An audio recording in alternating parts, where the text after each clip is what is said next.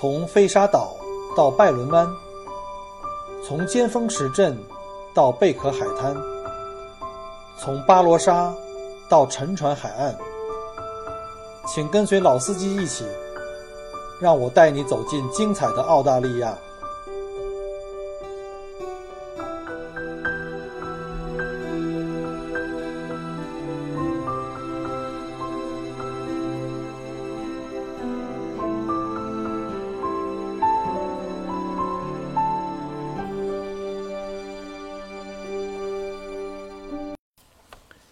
各位听友，大家好！非常感谢再次回到 Michael 郭聊澳洲。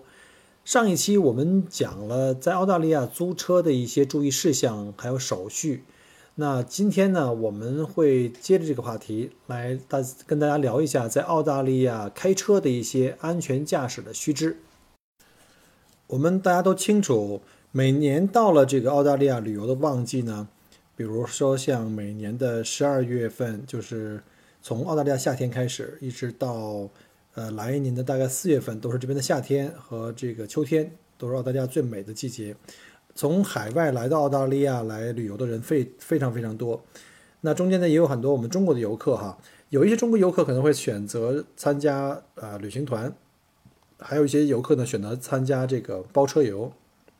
那还有一部分呢，那就是我们常说的这些就是啊喜欢自驾游的这些。游客，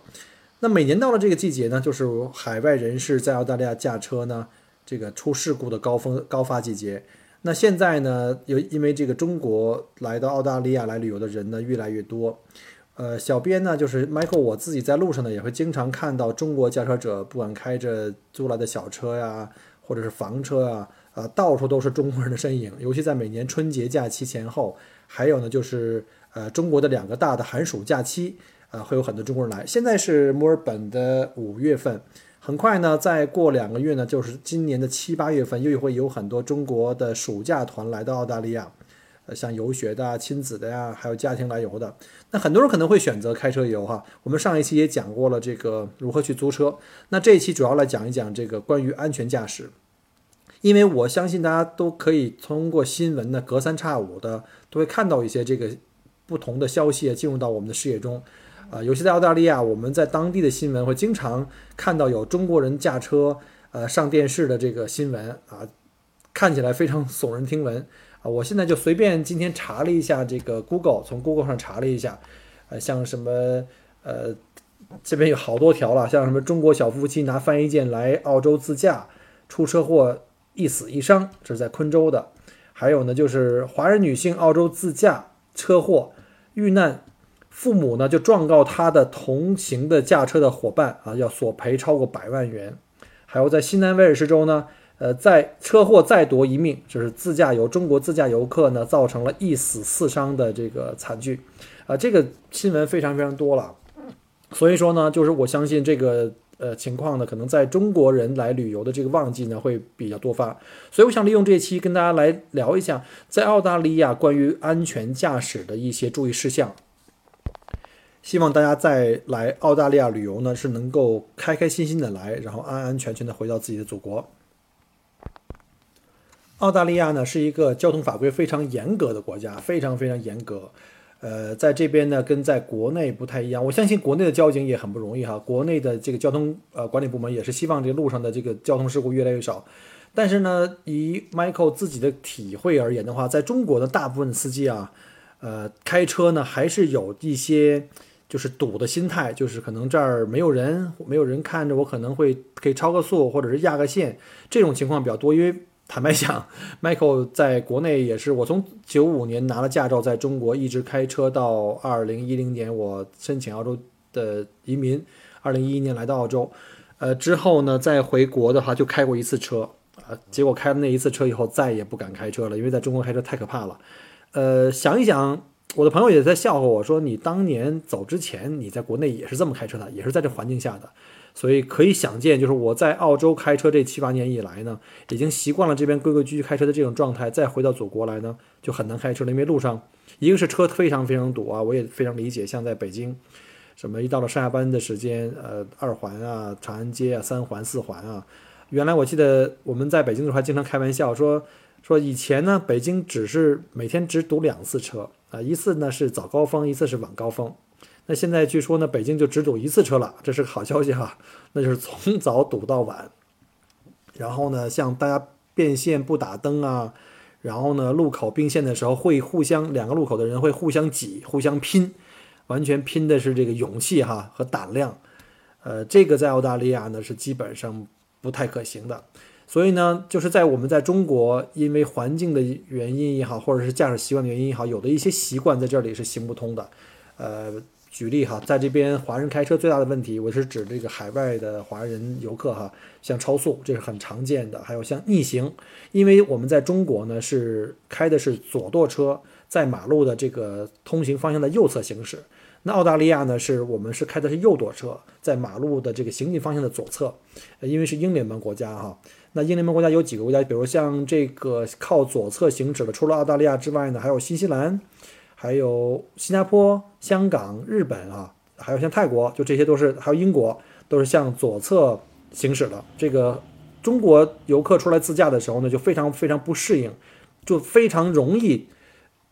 忘了以后呢，会走到逆行线，这种情况是非常非常危险的。另外就是闯红灯，在澳大利亚闯红灯是相当相当的可怕的一个结果，因为其他的对行线，就是交叉线中的车呢，它不会认为你不会停，它一定会大油门起步。这样的话，如果你闯红灯，就会发生这个呃撞击事件啊。前不久曾经发生过，在墨尔本发生过一起这个，呃，据说也是一个华人富家子弟，然后开着豪车在这闯红灯，结果把他交叉的那个路线的那个司司机给撞死了，呃，要开庭啊，这这个就就不讲了。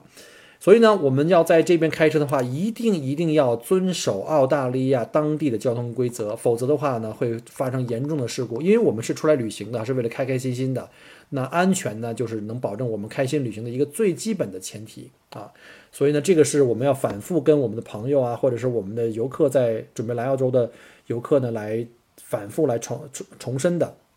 因为你记住，在你开车的时候，你要好好想一下，车上坐的你的家庭的、你的爱人啊、你的孩子，还有你最好的亲朋好友，所以他们的安全呢，都掌控在你的双手里面。所以你在开车之前的每个做每个动作以前，一定要好好想一下，呃，对自己和别人的生命都负起责任来。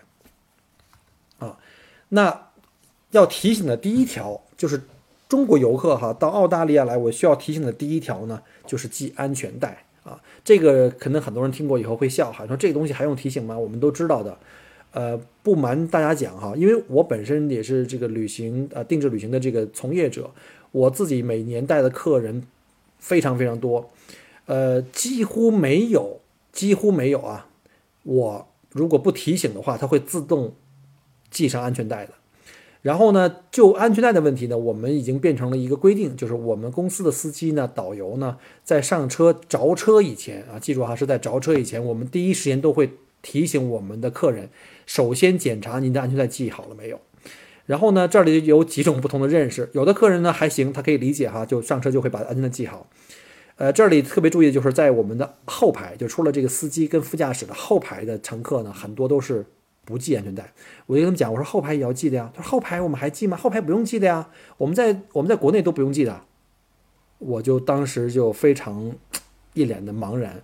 呃，我可以肯定的讲，因为毕竟小郭在国内是开了很多年车的老司机了哈。我可以肯定的讲，大家可以回到祖国的网站上，就是交通管理局的网站上去查，上面写的清清楚楚，车上的每一个成员，包括前排、中排、后排，每一个座位上，只要有安全带，必须。要每一个乘客都要系安全带的，这个为什么在国内不系呢？是因为没有人抓，没有人罚，大家可能有了这个习惯。但是要记住哈，全车的安全配置里面的话，安全带是最便宜的，最便宜的一个安全设施，但是它是最有效的。呃，我记得去年呃有一个新闻是在西澳一家华人也是来旅行的，租了一辆呃吉普车，然后到野外去，结果翻车，翻车了以后呢？呃，驾驶员还有副驾驶，还有这个后排乘客，呃，基本上都都性命担忧了。因为后排的他的母亲坐在后排，那那是一个在澳洲生活了大概五年的一个大学生，他呢让他父亲驾驶了一辆呃当地租来的车，结果呢，他作为在澳洲生活过这么多年多年的这个学生，他竟然在副排副驾驶也没有系安全带。结果造成他的颅颅腔呢受到严重的损伤，一直就是住进了 ICU。呃，好像他的父亲也是胸骨骨折，因为没有系安全带嘛，撞在了这个方向盘上面。关键是最后一排，最后一排的那个人呢，就他的母亲呢，伤的比他们前面还厉害，因为被甩出车了，已经就是因为没有系安全带。所以呢，我强烈的建议大家一定要系安全带。而且在澳大利亚呢，我们对儿童的这个保护要求特别特别高。呃，政府规定呢，七岁以下的儿童必须配有儿童安全座椅啊。我们一般像我们带我们的客人去出去呃。这种包车游的时候呢，我们都会了解事先了解团员里面有没有七岁以下儿童，如果有的话，我们都会提供安全座椅给客人，这是法律规定的啊，不可以不可以不记的。就即便有的人可能习惯，他不愿意被约束哈，习惯可能开到车的一半中，我碰到过这种情况，他把安全带就给解开了。我当时的话，就如果能方便停车，我一定会找一个紧急停车站停下来，跟他说，我要求你必须系上去，因为在澳大利亚呢。随车人员如果有人不系安全带，会扣掉多少钱？记住哈，三百七十五块澳币，这是在维多利亚州，三百七十五块澳币，而且要扣我作为驾驶者的这个呃司机的这个 Marie Point，就是我的驾驶的分数。那跟中国不同的是呢，哈，我们在中国驾车，你知道每年都要消分的，很多人就是十二分的，每年可能不够扣的。但是在中国是一年十二分，在澳大利亚呢，我们三年才十二分，所以对我们来说呢，分数比钱更重要。即便您能够花得起三百七十五块钱，说，哎，小郭，这个钱我掏，对不起，我没有这个分儿可以被扣。所以呢，我们一定要求客人说，你们只有系上安全带，我们才可以行车。如果你要是拒绝系安全带的话呢，我们肯定不可以走的。这这是法律对我们的最低的要求了。所以呢，我们希望客人要牢记这点哈。在这里的话呢，我想讲这到这段的时候，我突然间想。吐一下槽，我看了很多国内的电视剧啊，因为 Michael 在澳洲这边有时候挺无聊的，就会从网上去找一些中国的电视剧去看啊。前段时间什么什么各种的比较比较火的片子啊，像什么什么幸福的什么岁月啊那些我忘了那个具体名字。就是我发现在国内的这些电视剧呢，有一个非常不好的一个宣传的作用，就是你注意看一下，所有有这个。呃，还有像我的前半生，我想起来，我前段时间看的这个电影啊，我非常喜欢那那部那个电视剧啊，虽然后半截就特别乌龙了。你们注意看一下，所有开车的细节里面，当男女主人公坐坐在后排有这个车里面这个戏的时候呢，后排的乘客几乎没有人系安全带，包括老人或小孩儿。这个是让我特别不理解。我每次每每次看到这儿，我都会跟家里人，我会投诉啊，我会这个吐槽。我说，你看这个这个，从宣传角度上，我们作为媒体人，竟然不会在电视上作为一个窗口的一个一个一个媒体，先给大家潜移默化去宣讲这个安全带的重要性，竟然没所有人都没有记。当然，我知道很多这个拍这个车内的行这个过程呢，其实是静止拍摄的，并不是在路上真拍的。但是呢。会给你的观众一种错觉，就是说，哎，不系安全带是一种很常见的现象哈。这个我觉得，这个作为电视剧的编导也好，还是导演也好，我觉得我建议各位下回应该注意一下。好，那现在讲一下，除了安全带之外，第二个在澳洲开车要注意的就是什么呢？一定是车让人。在澳大利亚呢，行人的道路的优先权是永远是第一位的。那如果你开的是机动车，在行人之后还有自行车。包括还有像两轮摩托车，如果因为我们一般都是开小车或者开四轮车嘛，他们的优先权是比我们高的，我们要考虑到他们的存在。在有斑马线的地方的话，和有行人过街的这个灯的地方的话呢，要按照这个行人过街灯的这个要求去放行。但是如果在没有这个斑马线或没有行人过街灯的地方的话呢，我们一定要车让人，即便这个地方没有行人可以穿过的地方。我作为司机呢是有路权的，但是呢，如果有人，即便这个行人是违章的，我们也要减速慢行去让这个行人，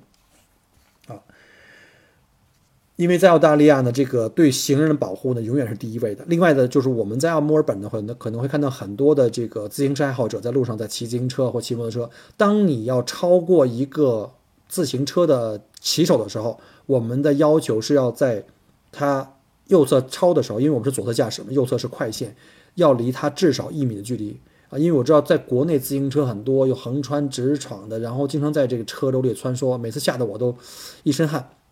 而且很多司机啊，我坐出租车司机啊，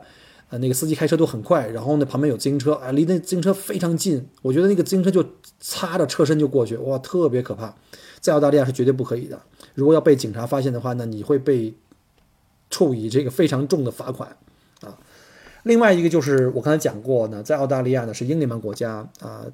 我们的这个驾驶方向在跟中国是不一样的哈，很多游客去美国自驾觉得很方便，因为中国是这个 follow 美国的这个驾驶的方向，都是在右边驾驶，然后方向盘在左边的，而我们呢是方向盘在右边，然后在车道的左侧行驶，而且我们的这个右侧驾驶的这个就是右舵的车辆呢，这个反光就是呃转向灯还有这个雨刷器的位置呢，正好跟我们在国内是相反的，所以我经常有的时候在大洋路。啊，带客人自驾的时候，发现前面的车呢一直在画龙。为什么画龙呢？因为中国的司机呢是在这个车体的左侧行驶习惯，对吧？当他坐到了右侧以后呢，他在开。长途的过程中会不由自主的把自己的司机的位置呢，在两条线行车线的这两边的这个白线呢，开始慢慢慢慢向左偏，因为司机位在中国是两条线的偏左的位置。这时候你会看到前面的车呢，慢慢慢偏偏偏偏偏，左侧轮胎经常会压到左边的白线。但是大洋路的去程是那边是悬崖公路，那左侧白线外面很近，大概五十公分就是那个防撞挡，下面就是万丈悬崖。每次都看得我心惊肉跳，甚至你看到路口呢，前方的车的路口在转向在转弯的时候，他没有打转向灯，相反呢，他的雨刷在狂刷。我相信一定是一个，就是中国游客，或者是至少是一个就是左舵国家来的那个游客哈，在开右舵车，完全不习惯，就是这种情况非常危险。我自己在路上就碰到过，亲自碰到过好几次，就是有我们的同胞驾车走错方向。呃，最近的一次是在今年春节，我在大洋路十二门头景区那地方，因为是旺季嘛，人特别多，车也特别多。呃，即便在这么多车的情况下，而且就只有单向单车道，突然间一辆车在我队形要这个右转弯进到我这个这个方向，因为我在挡这个主路上的灯。当时我跟旁边的这个老外的车都都傻了，然后这个人呢就停到我们面前以后，还一脸疑惑的看着我们，觉得好像我们停错了。然后呢？突然间啊，看见这个这个长得是一个亚洲面孔，我相信十有八九是中国人。然后呢，就莞尔一笑，掉头，竟然公然掉头，在原地掉头就回去了。哎呀，简直吓死我了！这种情况在我们的祖国放假的高峰期，像春节啊，像寒暑假是蛮多的。所以我也是建议呢，就是一方面呢，我们自己要小心；另外一方面的话呢，我建议各位驾车者也要小心路上我们的同胞。因为他们的驾驶的这个状态，有的时候你不可以预测，所以呢，像我们经常在路上跑的这些商业车的司机呢，会经常有经验，就是说我们会看，如果前面是租赁公司的车，尤其是这个车会有一些奇怪的举动的话，我们都会尽量跟他拉的尽可能远。下面再说一个很重要的，就是超速啊，超速的情况呢，呃，我们的同胞们也经常。发生哈，我经常就是我有我的客人是他可能又包了我们的车，同时他也在其他的州呢又自己租车，他认为比较容容易走的路线。呃，我目前听到我的客人就是被罚款的情况有以下几种：一个是超速啊，这就是排名第一的；第二个是违章停车，呃，违章停车包括没有注意看这个停车牌的标记，他光看到那个上面是规定的是几 P，几 P 的意思就是停车几小时。然后等一下，我再去 具体讲关于这个停车标识。然后呢，一个是停车，一个是超速，还有一个就是这个，呃，闯红灯啊，这个这个没错，就是闯红灯，这个也是经常发生的。那先说一下超速。那在城市道路，一般啊，像墨尔本市区内的是是四十的限速，一般在生活区的话呢，应该在五十到六十，这个要看它当地的标识啊。呃，但是这个地方要特别小心啊。当我们穿过市区，或者是闹市区，或者是这个小镇，或者是这种生活区的时候，一定要注意，如果前方有医院。或者是这个养老院，或者是呃小学校也好，尤其在小学校、中学校、小学校的这个上下学的高峰期，在接送的这个高峰期，限速是四十。呃，这边超速的罚款呢是很严的，比如说呃每小时超速呢，如果是十三公里，这是最小最低的限制，是罚款一百五十一块澳币；如果超速十三到二十公里呢，罚款二百二十七块澳币；二十到三十呢是三百七十九，然后三十到四十呢是五百三十一。那上限的处罚是每小时超过四十公里以上的话，罚款是一千零六十二澳币。但是这个我要提醒一下，这是针对当地澳洲本地的驾照。如果你是海外驾照，那就不一样了。因为什么呢？因为我们本地驾照的话还有分数可以扣，我们叫 Marine Point。如果说像我要是超速啊，不严重的超速，比如说扣我三百七十五块钱，再加上三分这样的，但是呢，因为你是海外驾照。它没有分可扣，那怎么办呢？它就会按照公司车辆处理。在澳大利亚还有一种车辆的注册呢，它不是在个人身上哈，它是在公司名下。那这种商业公司的名下呢，它没有分可扣怎么办呢？就按这个商业的这种方法去扣到最高额。呃，大家知道如果超速最上限如果每小时超过四十公里会是多少吗？不是我刚刚讲过的一千零六十二，大家可以猜一下哈。我有客人曾经被罚过，在小镇的入口处顶上写了六十限速，他就。按六十一直走到头，结果出小镇之前呢，经过了学校门口，正好赶上是上下学的时间，被警察就是的摄像机给拍下来。他考跑六十啊，他已经超过了一个很高的一个一个限速标准，被罚了被罚了三千块澳澳币。所以这种情况呢，大家一定要一定要小心，因为你们知道来澳洲旅游的话，大部分人已经感觉澳洲的消费非常非常贵了。那这个澳洲的这个罚款呢，那是更加的贵。呃，坦白讲，你三千块钱澳币都已经足够你包车游，就有专门的司机给你开车包车游了。所以一定要一定要要避免这种情况发生。尤其现在澳洲的经济不好哈，现在警察也都跟这个中国的这个警察一样，要跑到街上去创收，各种的罚违章啊、罚超速啊，特别特别多，各种的摄像头啊都有，包括像现在新规定是不许在开车的时候玩手机。玩手机的话，如果司机碰手机的话，一次要扣四百块钱，好像是。然后呢，罚三分，甚至规定呢，副驾驶都不可以玩手机，因为它会分散注意力，它会分散那个司机的注意力啊啊！这块就是再给大家讲一下，就所以千万千万不要开玩边玩手机边这个呃开车啊。另外就是酒驾，呃，在中国，我相信这个关于酒精就酒后驾驶这个已经非常非常的。抓得非常严，现在经常就是听到各种的新闻啊，有什么又有什么著名的什么歌星啊、影星啊、网红啊，因为酒后驾驶被关进监狱会被罚款啊。在澳大利亚也是非常非常严格。维达维多利亚州呢，在这个月刚刚公布了一个更加严格的酒精限制的条令，是你血液酒精浓度在零点零五的标准，已经可以呢直接吊销你的驾照，然后呢罚款巨额罚款，然后关进。呃，就关进监狱里面去了，所以呢，我建议各位千万不要以身试法，在澳大利亚这个任何的侥幸心理呢是不应该有的。呃，提醒一下关于澳大利亚的环岛哈，你会发现澳大利亚还是有很多环岛的。呃，这个环岛呢，我们在跟中国不一样，环岛在中国是右侧进环岛，就是我们所谓的逆时针，在澳大利亚一定是顺时针。那顺时针进环岛的话，有几个地方提醒，第一。呃，我们要注意优先环岛内车辆，这个跟在中国的交规是一样的。第二，我们要优先环岛右侧那个口，在我们右侧的，在我们右侧那个口的车辆，如果他准备进环岛，你就不可以进了，你要先优先他来先行。所以环岛内的车辆第一位，你右侧那个口的车辆第二位啊。然后呢，你不用关心左边，左边他是要让你的。另外呢，一般环岛有两种，就是一个是单入口，一个是多入口。那如果是单入口的话，就很简单，你可以利用这个入口呢，呃，在环岛前面的环岛左转弯或直行或经过环岛右转都可以，但是你要打灯，左转是左转灯，右转是右转灯，直行不用打灯，这是单入口。如果是双入口的话呢，这个要特别小心啊。双入口的话，你要提前做判断，你到底是左转或直行或右转，甚至环岛掉头。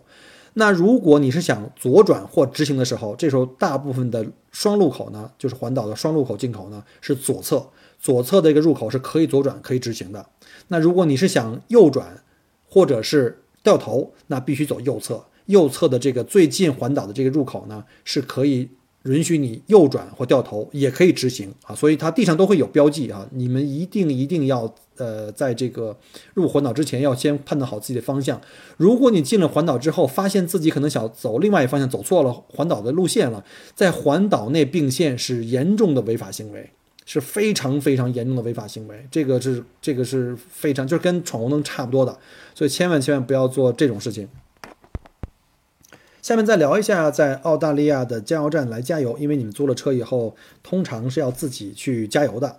呃，尤其在还车以前哈，一般租租赁公司给你的油，给你车的时候油都是加满的。但是如果你还车的时候呢，你通常要做两件事，第一个要把车清理干净，呃，不要太脏，否则他会要去专门找人工去帮你去洗车，那洗车钱要扣在你的那个车费里面，会相当相当贵，比你自己洗一次要贵很多。第二个的话，要把油加满。因为你如果是油没加满的回来的话，他会去派人加油，但是他的每一升的油费要比在市场上贵很多的，因为他要把人工的成本算进去。那澳大利亚的油价呢是跟国际油价接轨的，你会发现这个油价几乎每天不同吧，都会有大调整、小调整这样的。嗯，我记得在我刚来澳大利亚的时候，那时候我曾经碰到过最便宜的时候，当时九十一号汽油，呃，才九毛九。就是不到一块钱澳币一升啊，当时的汇率当然也高了，但是汇率是大概是七块钱兑人民币哈，就是大概七块钱人民币吧。那现在呢，上个星期我们这边的油价刚刚调过一次，创造了历史新高，呃，每一升的油价是一块五毛六，就是九十一号汽油，非常非常贵。那除了汽油之外，还有柴油可选。那柴油的话，通常是比较稳定，但是价格也是蛮贵的，现在应该是大概是一块四毛九的样子。我们在租赁公司租车的话，大半大部分的时间，如果你租的是小型车的话，基本上都是汽油机。那如果你要是租了柴油机的话，因为在国内柴油车很少，呃，如果你这边招租了柴油车的话，你一定在加油的时候要提醒自己不要加错，否则的话，你把汽油加进柴油机的话，你可能损失损失很多的这个这个钱去帮人家去修车。呃，在这边加油的话，你会发现在加油站是没有人帮你加油的，不像在中国，你停车马上有一个小哥过来，哎，师傅加多少，他就帮你加好。在这边想都不用想啊，在这边停好车，自己下车把车锁好，然后打开你的油箱盖，自己手动去加油，找到你合适的油的标号。一般这边的汽油标号有九十一号、九十五号，然后九十八号，然后还有柴油啊，还有就是 LPG，就是这个液化气。然后加完油以后呢，把油箱放好，然后呢，记住自己的加油位的那个标号。一般每一个加油位、停车位呢有一个标号，比如说你导到到了那个交款处，跟那个小哥说：“哎，我的车停在七号。”让他告诉你啊，七号九十一号汽油总共是五十块，然后你就给他交钱就好了啊。这都是自助式的，没有人帮你去这个加油的。呃，但是有人会问，那你说自助式的会不会有人就加完油就跑掉呢？就可以逃了一箱油啊？一箱油的话，有像大排量的车，像我的那两个三点五的，加一次油要七八十块澳币，那好几百块人民币啊。我跟你实话实说，真的有人逃，但逃的人有两种，一种就是真的太穷了，呃，逃了，呃，还有一种呢就是偷的车。那如果他偷的车的话呢，那就那就没办法了，那就警察呢会通过录像呢会找到这个车的车号，然后找到这个车主，车主就要认认赔了。但是这如如果这车主呢已经之前报过案说我的车丢了，那就没办法了。但是如果你作作为租赁公司租的车，你要是没有加油就没有加没有加完油以后没有给钱就跑掉的话呢，那这个油站呢会本会把这车牌号记下来，会通知这个租赁公司，租赁公司呢会代为代扣，但是呢他会收你一个手续费，是蛮贵的。这个我曾经发生过在我们自己的的公司里面哈，当然不是这个故意的哈，是别的司机因为带客人从大安路赶回来呢，因为司机着急上厕所，上完厕所以后就忘了忘了交钱，就开着车就跑了，结果呢。跑到一半路上了，他想他想起来没给钱，打电话给我，我赶紧打电话给油站，告诉他我的信用卡号码，才把那个油呃给他补上。否则的话，你再去他这个加油站的时候，就不是这一个了，因为他是在 BP 加油站加加的油。如果你在这加油站没有加，你也忘了去打电话去去告诉他的话，那当你在澳大利亚其他的这个连锁店，比如说我在 BP 的加油站再去加油的时候，它会系统会跳出来，它有个识别系统哈，会识别你的车号跟车型。然后呢，你在提枪想加油的时候，他的那个那个小哥在办公室里面就会把那个电脑给给禁止住，你就不能加油。他会用广播告诉你，什么请这个 SKQ 八五零的车主呢到办公室来一趟。然后你去了以后一脸懵逼啊，跟他讲，哎，为啥不让我加油啊？他说您在几月几号几日几点钟这辆车在某一个地方的加油站，在我们的 BP 的那个连锁店没有交钱啊，这种情况就会发生哈。这个确实我们发生过，那就反正补交嘛，就补交就没问题了。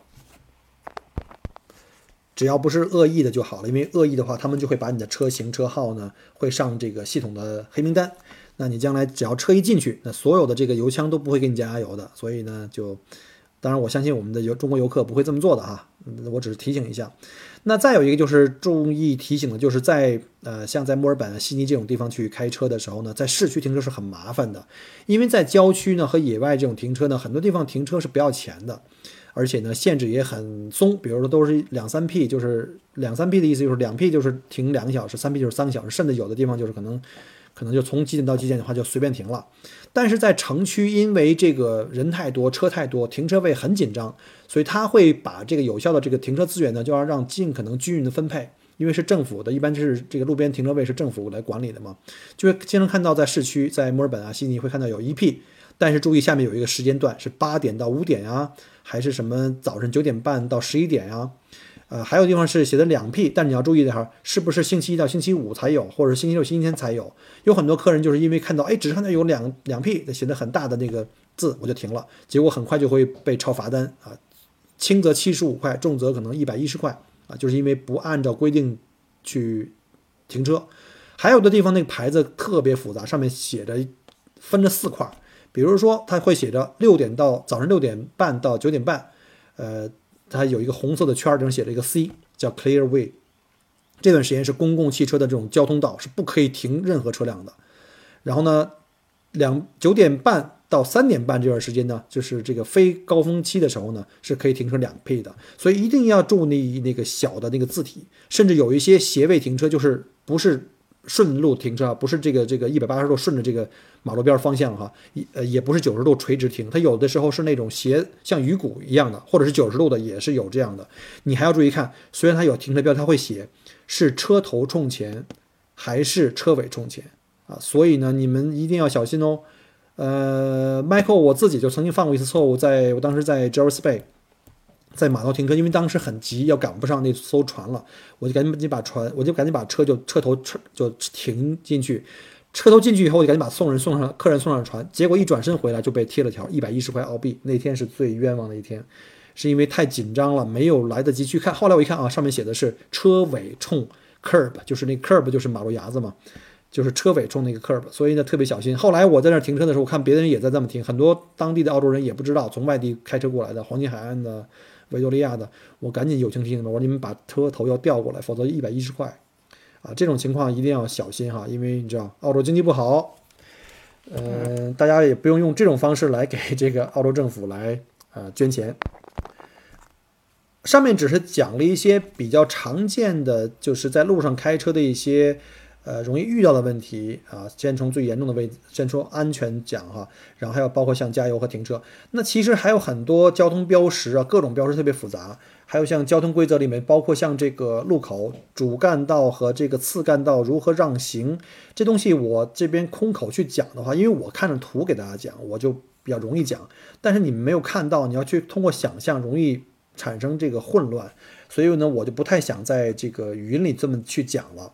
呃，我会把这些图呢和相应的文字，以及我们介绍这篇就是专门介绍这个在澳大利亚安全驾驶的这个交通规则呢，会列在我的这篇节目的后面，里面有链接，里面有文字，还有图片。呃，希望大家呢有兴趣的话，如果你们近期安排来澳大利亚驾车的话呢，或者是您刚刚移民到澳大利亚或者来留学，想了解一下这方面的这个交规的话呢，呃，我建议你看一下我们公众号里关于这个澳洲安全驾驶的这个提醒。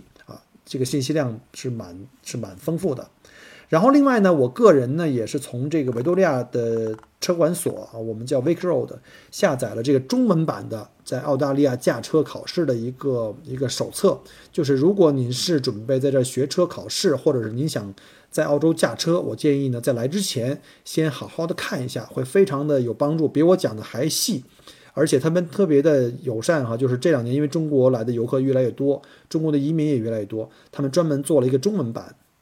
然后呢，我把这中文版已经得到了，我从网上下载下来，然后存在了我自己的这个电脑和手机里面。如果各位有需要的话呢，可以呃在节目后面呢，呃看下面的文字了，找我的个人的微信，或者我们的微信公众号，或者我的微信我的那个微博，然后来给我留言。然后呢，我们在线下呢，我可以把这份文件发给您，您可以在没来澳洲旅行以前呢，先学习一下，然后这样就可以信心满满的去安全的去开车上路了。好了，那就再次感谢您收听麦克锅这期的节目，然后祝各位呢在澳大利亚驾车呃旅行愉快，然后注意安全第一，我们下期再见。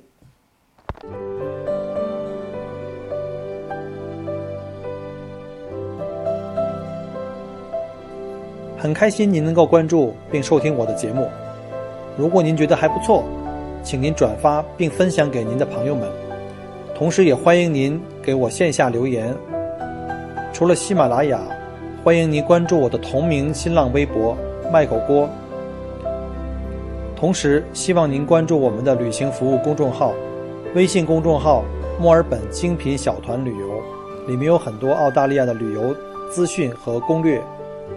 希望我的节目越做越好。